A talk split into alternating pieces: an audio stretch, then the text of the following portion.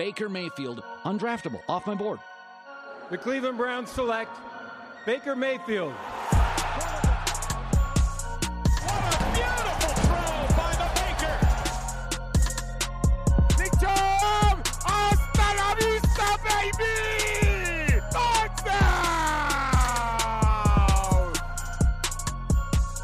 Welcome in, Browns fans, to another episode of the OBR Film Breakdown Midweek Edition. You're going to listen to this on Thursday. Maybe you get to it on the weekend.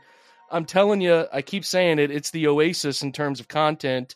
Weird time. Looking back, looking forward. Where do we go? The NFL is still happening, but we want to pay attention to the future of the Browns. I'm going to continue to try to bring on some some fun guests, and I have a really, really good one here today. So many things we do at Blue Wire don't always catch everybody's attention in terms of who's putting in all the work and there's so many great people behind the scenes doing great things. I've had Andre Knott on this episode a couple times now, and Andre's fantastic in so many different endeavors. And he was great in Brownstown, and I really wanted to get another perspective on Brownstown, but also just have damn good conversation. And I'm bringing in Peter Moses, who's the VP of content at Blue Wire and is the is really the brains behind the Brownstown podcast operation. I'm not trying to sell Andre short here, Peter, but you know, like someone's got to be doing the grinding behind the scenes for the pretty face in the front of this thing, right? Yeah, we can't all have a voice for a face for radio like Andre for sure. So um, that's the truth. I guess I That's yeah. What, what what whatever the dirty work is, myself and a couple other really awesome people at Blue Wire, we were uh, we were pumped to make that show, man. It was really uh, honestly uh, a love letter to the team that I grew up uh, and still love, for better or worse.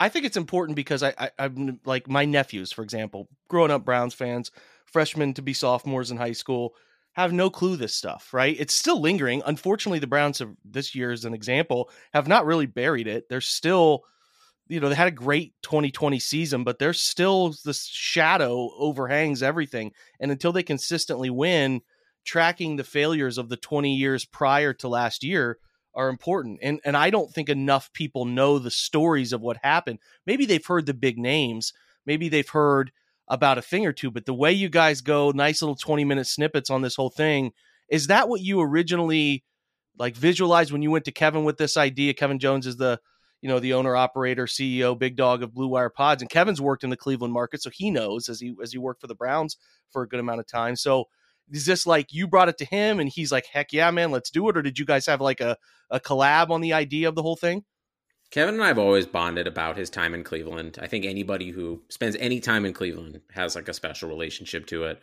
It's, Mhm. an, it's an awesome city. The Browns are, you know, we all love them in spite of everything that they've done for us. I often think about like a, you know, like an inspirational poster or a therapist saying like it's impossible for you to heal in the same environment that your trauma was created in. And I feel like that's the Browns experience. Like, I don't think any of us will be healed even if they win the Super Bowl, anytime something goes wrong, we're always going to kind of rush back to the worst case scenario and feeling that way. And, you know, something that I wanted to do as Kevin and I talked about creating more original content from Blue Wire is tell that story of what I think is an incredible experience about chronicling where that pain comes from. But how can you do it in a way, and something that Dre and I talked about a lot is make it a love letter. You know, we all love this team in spite of everything that it does to us emotionally on a yearly basis. And if you can tell it in a way that's fun and compelling and makes you laugh so you don't have to cry, like I think that was really the goal was saying, you know, this is a team and this is a model of how you can tell stories about franchises all over the country that we were really interested in exploring and credit to Harry Swardow, who's one of our producers at Blue Wire, who um, worked tirelessly on this show with myself and Dre, um, who really, you know, he's a Dolphins fan, so he was kind of the voice in the room who was like, guys, we can't do 45 minutes about Mohamed Massaquoi, you like, or you know, like you, like he, we needed that perspective of someone else to say, like, listen, you're telling a larger story, and the best way to do it is to kind of break it up in those 20 minute chunks because obviously there's so many things and so many different, you know, heartbreaks that happen throughout these last 20 years and then subsequently 40 years before that that um it was nice to kind of just say like this is something that you could put in a time capsule for you know my son now who's sleeping mm-hmm. in the other room wearing a nick chubb onesie who's you know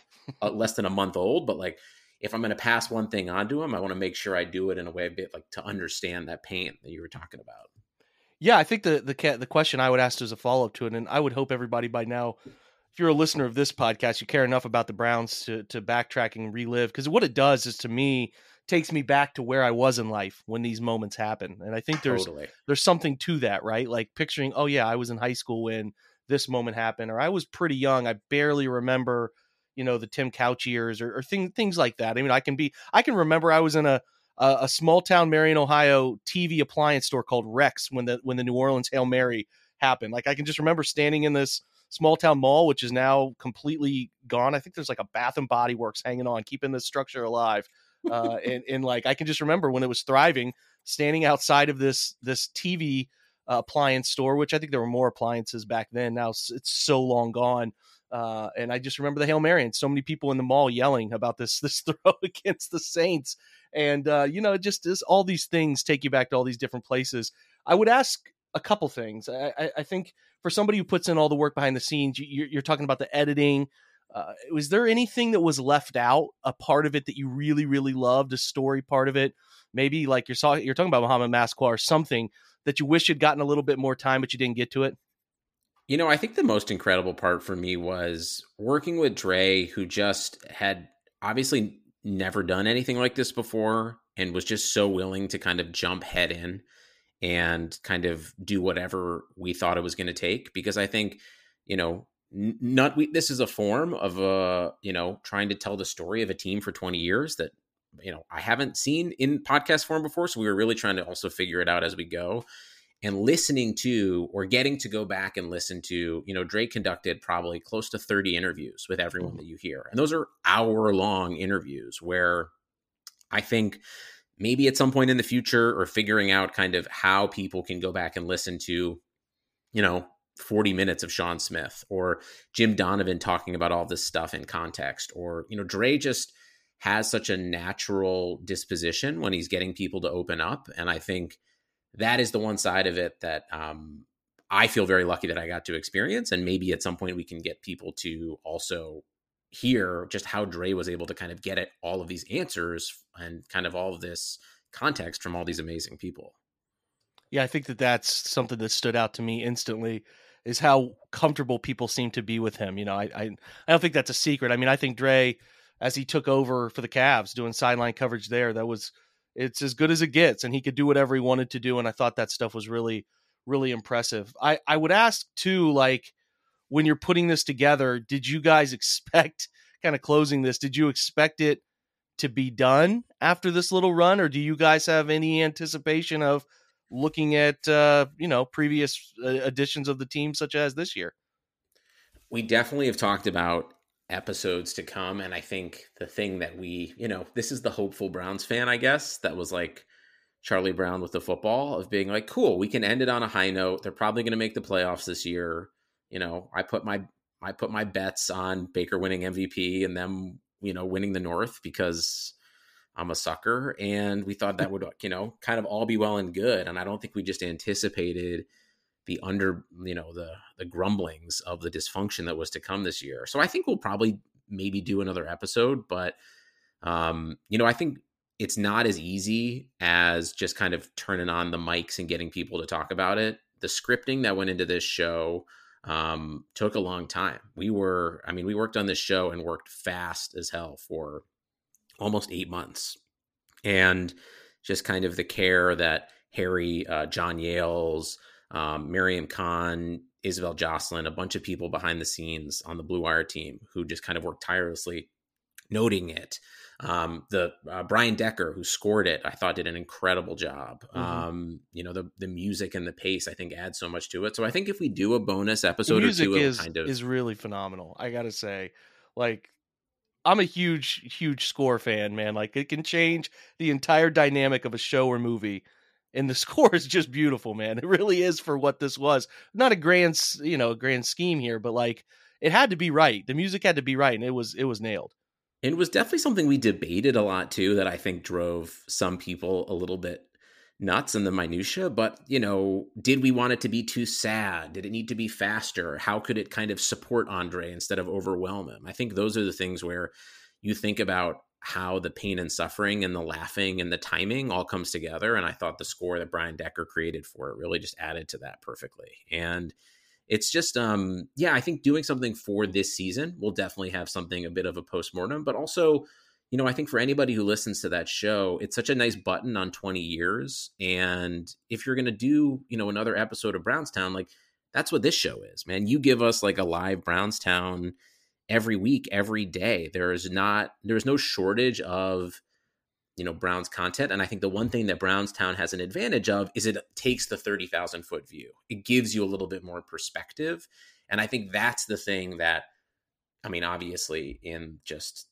the discourse of our country and the world, we're always missing. But I think, especially as a Brown fan, it's exacerbated that like there's no time to like stop and take a breath about how we feel about Baker what's frustrating, what's going on with the play calling. Like everything is the biggest crisis at all times. So we're never able to have that kind of Brownstown bird's eye view. We're driven by the search for better. But when it comes to hiring, the best way to search for a candidate isn't to search at all. Don't search match with Indeed. Indeed is your matching and hiring platform with over 350 million global monthly visitors, according to Indeed data and a matching engine that helps you find quality candidates fast. Ditch the busy work. Use Indeed for scheduling, screening, and messaging so you can connect with candidates faster. Leveraging over 140 million qualifications and preferences every day, Indeed's matching engine is constantly learning from your preferences, so the more you use Indeed, the better it gets. Join more than 3.5 million businesses worldwide that use Indeed to hire great talent fast. And listeners of this show will get a $75 sponsored job credit to get your jobs more visibility at Indeed.com slash BlueWire. Just go to Indeed.com slash BlueWire right now and support our show by saying that you heard about Indeed on this podcast. That's Indeed.com slash BlueWire. Terms and conditions apply. Need to hire? You need Indeed. Yeah, I think that's that's very well put because you know when you're I think sometimes we can get s- sort of swept up because most of us are on Twitter or on some form of social and we think that the world is is everybody is doing it, right? Like you think the opinion of the Browns, at least people who follow the Browns is the same, you know, sort of, you know, we we know the Browns are worldwide, their fan base it spreads very far. You think that that opinion is similar to the opinion that you read on social media and that's an interesting sort of setup. I'm not sure you know i'm not sure that the, that people are as tired or as upset or as bothered about the quarterback the head coach as maybe we see on social media because those are people who want to put their opinion out there. That's where it's like you know you guys doing the the high point view it's it's tough to get the the the, the sort of interview questions you guys need uh, the the deep dive stuff, the things that make Brownstown really great when the season just happened and you have people whose lives are still impacted by this, right? You get somebody 15 years removed from it, a little easier for the perspective angle to open up. You get I mean, somebody. My, go ahead. One of my favorite things about it was like listening to Tim Couch, you know, the perspective. And I think also like Browns fans, for the most part, too, are smart. They're really smart. And I think that you get put in the worst possible place of having to live in the middle of the conversation. I can't imagine going through your own mentions or even when I go through your mentions, seeing when you're posting things, just how kind of toxic that can be. Because the, what the coolest thing I probably did on, on Brownstown was um, I got to go back to Cleveland and I interviewed all of those people that you hear at the beginning of the show um, at the draft. So I was running around, um, just catching people walking into the stadium on Friday night um, and just getting to talk to people, all different kinds of people, um, young kids, old people, people of different ethnicities, men, women. And I think that to me was kind of the antithesis of what you have to experience on a daily basis of like really getting to have human interaction with people and hearing about how much they love this team or how they broke their heart or why. And I think it's just so easy. I mean, I've wanted Joe Woods fired four times this year. And I that's probably I think he's probably did the best job of any coach on the whole team. Like there's no um I think it's so easy to get caught up in our emotions or wrapped up in what we're seeing on Twitter and just not be able to have that perspective. Like we all need like a 24 hour just like pillow to shout and tweet into to actually gather our thoughts before we say anything that we actually mean. I think that what's what's happening here is, and you're right. There's some just there are some people that are pretty gnarly on social about about every angle, and there are some people who are, are way off in difference, as is the the realistic uh, way the world works right now. Just completely different sides and backed into a corner. And I'm like in the middle. You know, I write a piece on Baker Mayfield because you can't really spin his season very positively. I'm pointing out all the things that he has done wrong this year but at the end, kind of trying to illuminate how he can move forward. What's his path? How does he fix it? And the outcome of the mentions is hilarious. How people are using it for one side or people are using it for the other. And it's like this this current structure of things, it's the the the mentality of the fan base, Peter, where it's at. You know, you have 18 terrible years, you really decide to rip the carpet out and say, let's just, instead of trying to patch the hole in the wall all the time, let's just, let's just bulldoze it, right? We're going to bulldoze it. We're going to try to rebuild it with a strong foundation. We're going to get everything right along the way, and then we're going to have a run here, you know. And I think everybody thought 2019 was going to be it, and the the rug, you know, gets ripped out from fans there. The same thing sort of happens in 2021 and people are starting to question where's the payoff for the ultimate bottoming out that happened. And to me, that is where the root of the frustration, at least on social. I'm not in Cleveland. I'm not walking the streets of the suburbs and talking to people at you know basketball game. I don't really know what the boots on the ground are saying. I only have exposure to Twitter. I don't do any other social media platform. It's not for me. Don't really care for them. I do Twitter because it links me into the people who like the show I do and the content. Right, you would so probably like, crush on TikTok though. I have no idea how to use it. I, maybe someday, but for I, I see like some film based breakdowns happening more and more I, on on TikTok. I listen. Well, let's get you an intern because I think if you were on TikTok, that might really uh, that it's also. You know, I don't have TikTok, but my wife loves TikTok. So I just kind of get all these TikToks sent to me. And maybe that's the best way we should all experience social media is yes. just like have someone filter it out for you. Yeah. Um, but I, I, I do think the thing is, to your point though, like it's a game of inches. Like it, it's like we're Anthony Schwartz finishing his route away from Baker not having a bum shoulder.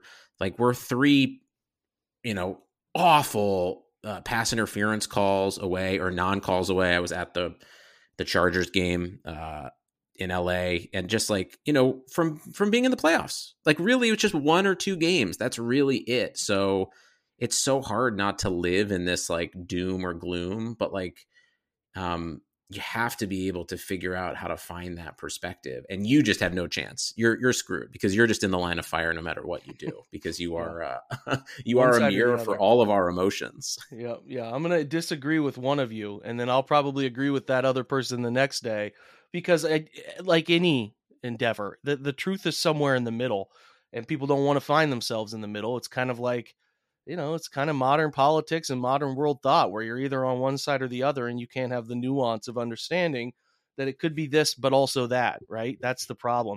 I will say we're you know to to to kind of wrap it up today like baker's video he posted you know, you can really read into that if you want to. You can get into like he didn't say anything to Cleveland fans, didn't say anything for the organization.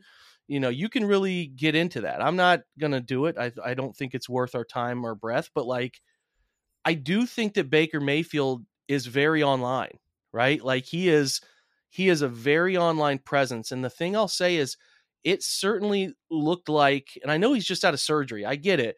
But even the way the words were phrased, this year really wore him down right? So maybe there's a plain dealer study out there that says 77% of people want him back.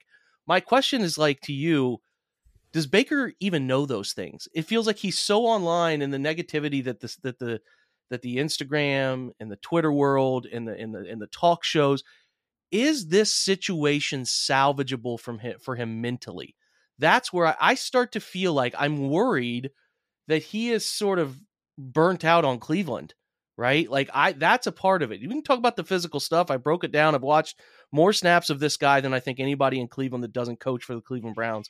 I've watched way too much. can it be fixed? I think it can. The mental stuff's where I'm starting to get a little bit concerned. And I and I wonder your perspective on it of not not the mental side of, hey, there's a Mike linebacker blitzing. I need to throw this four yard square in to replace the blitz. I'm talking which that was a problem. But I'm talking about like the pressure of all of this becoming too much and him not being able to just wash off negativity and keep his eye on the big picture. Do you get that vibe too or I'm not sure. I'm just not sure about it. I don't know that he does he have the mental fortitude to to brush off some of the negativity that's very online in a space that he lives. The thing that's crazy to me about it is like he could hear what I, some random nobody, has to say and take offense to it. And to me, if that's the stuff that's getting to you, you've already lost the, the plot. Like the fact that he takes you know, whatever uh, gripes with Tony Grossi and pushes them on everybody else and gets upset at Mary Kay, uh, you know, or there's just so many warning signs of like, why are you running off the field and not shaking hands after the Lions game? Like the things you're tweeting, like there's so much stuff for someone who kind of cries about changing the culture.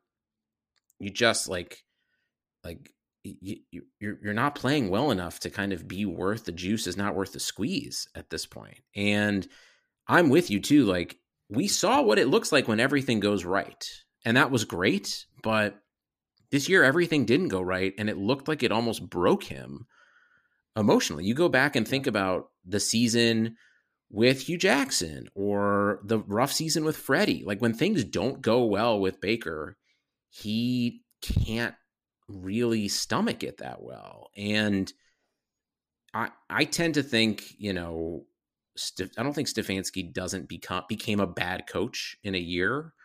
And you look at all the, you know, a lot of the things that you put out, as well as other people who watch the film, and like there were just so many open receivers, so many open receivers, and so many times where scheme is working. And at the end of the day, I think Browns fans, I understand Baker's polarizing and people got a taste of like a quarterback that they believe in who will stand up to Colin Cowherd and win the, you know, win, win the 24 hour news cycle. But like, mm-hmm.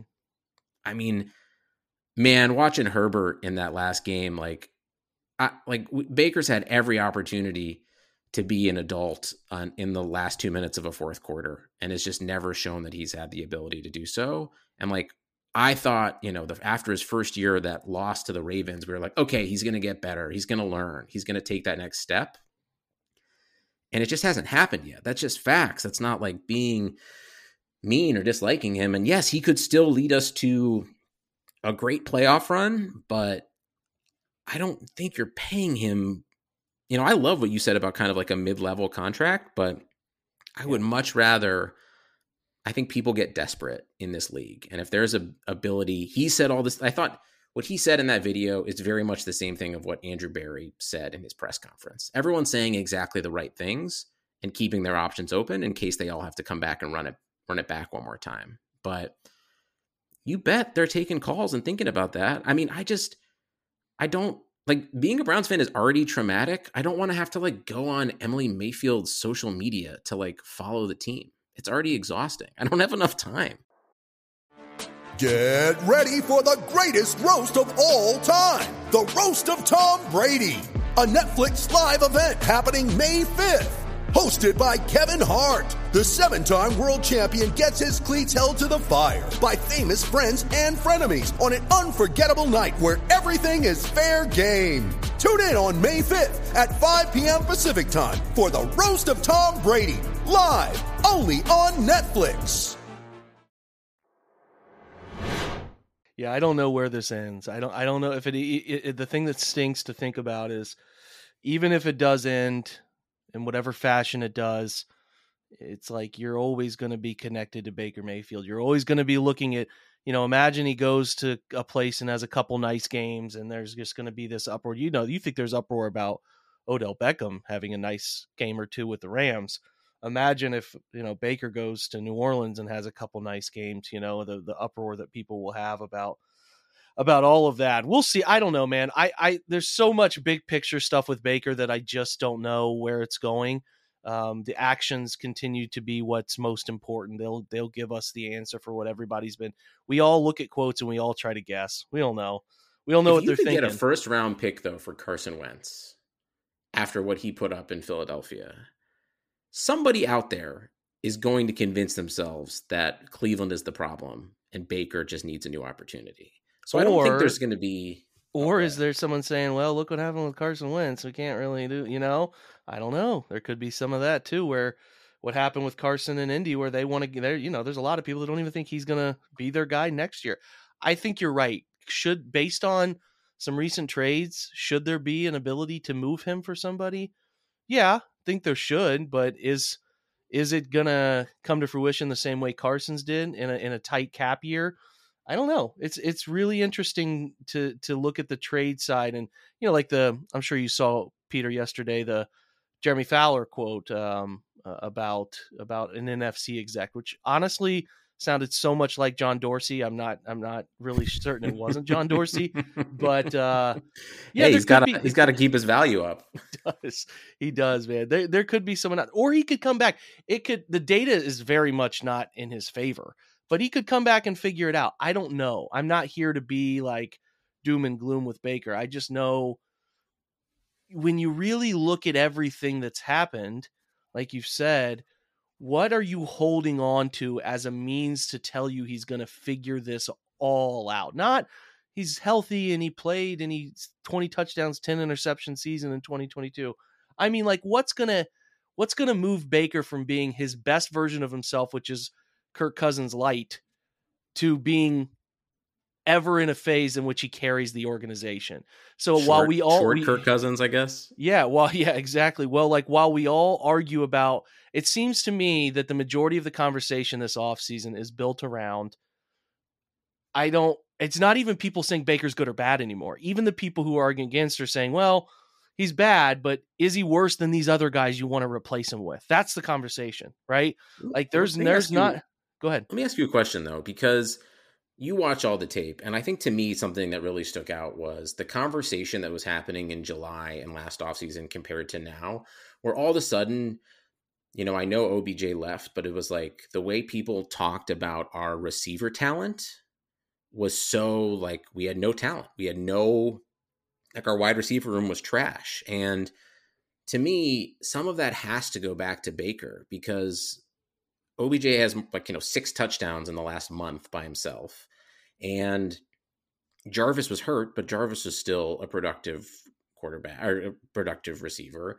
I don't know what Rashard Higgins does on a weekly basis at practice to have every coaching staff never want him to sniff the field, but like, was it really like? What what was true? Was the conversation that our receiver room was stacked in the offseason true, or the fact that now we're going to definitely be drafting you know, a wide out in the first round and our wide receiver room is barren. And also like where does Baker play into that? Yeah, it's a good question. I, I, I think everybody certainly thought Odell could come back and they could figure it out. That was a huge part of it. But they also saw Rashard Higgins be a nice contributor. Jarvis had a, a, one of his better years in Cleveland. You saw Donovan Peoples Jones take some mini strides, and it's like, okay, what do they need? They need somebody who can really run. If they get somebody that can really run, push the vertical part of the field, and then they add in a healthy Odell, this is a good enough wide receiver group. Well, then you go out this year, Odell thing is terrible, falls apart uh, more, you know, about an 80 20 split, more Mayfield issues than Odell issues, in my opinion. And that falls apart. Jarvis is hurt, so you're down those two. Anthony Schwartz still a little too young to uh, to do a lot of the things you want him to do. Donovan Peoples Jones is taking some strides, but not quite good enough yet. And Rashard Higgins just falls off the face of the earth. You get bad quarterback play on top of it, and it all just sort of elevates the crisis, right? Like I think we were all comfortable with the wide receiver room coming into this year, but when injuries happen, a trade happens, your young guys don't really dominate the way you're hoping that young guys can come in and figure it out quickly.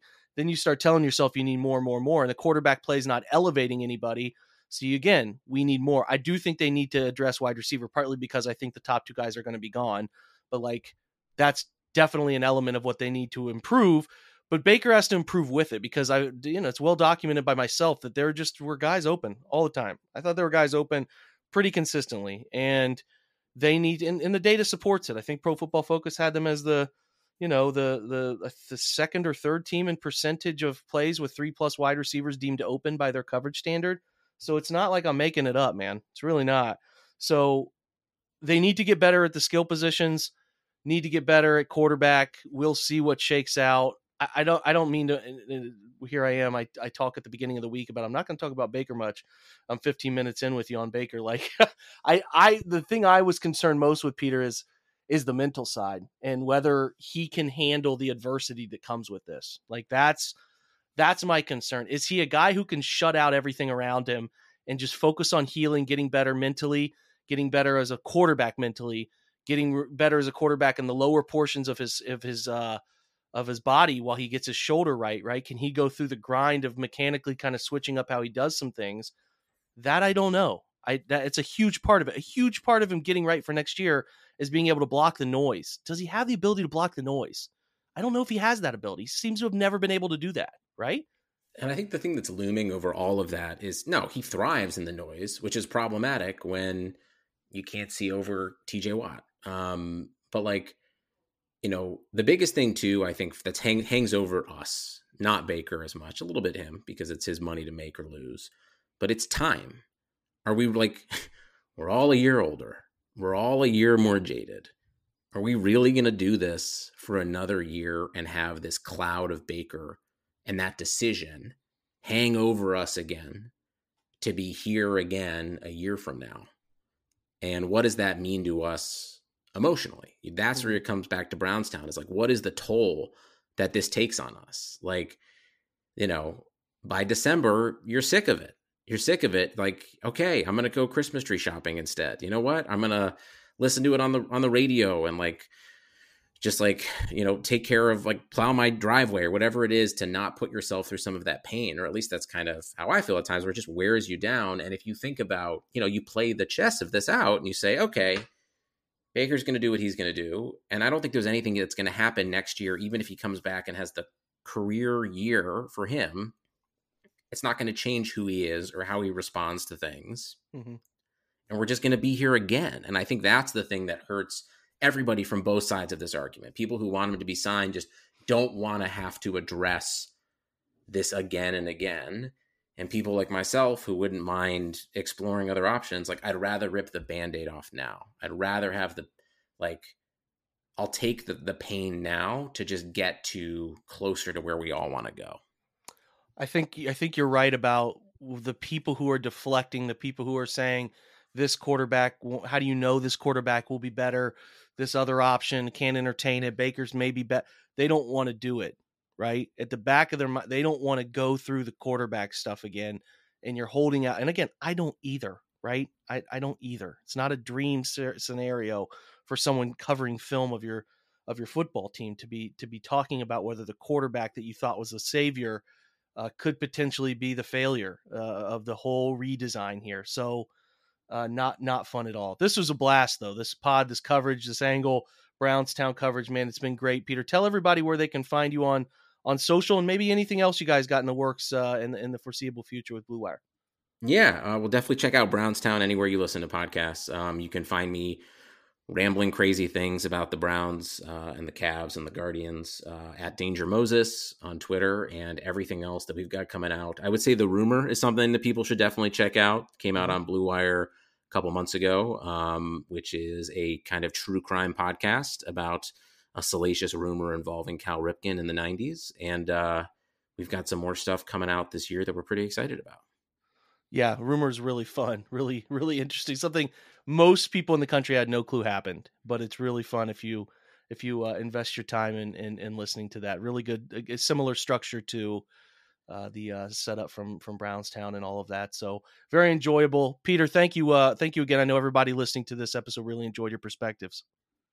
Hey, thank you, man. Thanks for doing all the uh, all the dirty work, so people like me can just um, you know get all the stuff we need and form all of our totally unrational and unjustified opinions on the backs of your uh, your hard film study.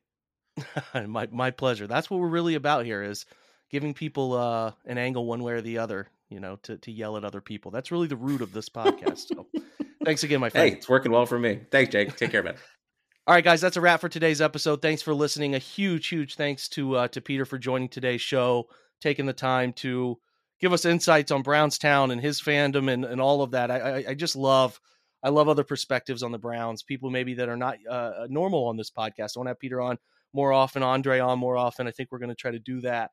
Uh, a lot of fun, uh, a lot of fun stuff coming up in the off season too. I'll keep enlightening you guys as we go today. Make sure you check out. I did a roster quality piece that is going to be up on the on the OBR today.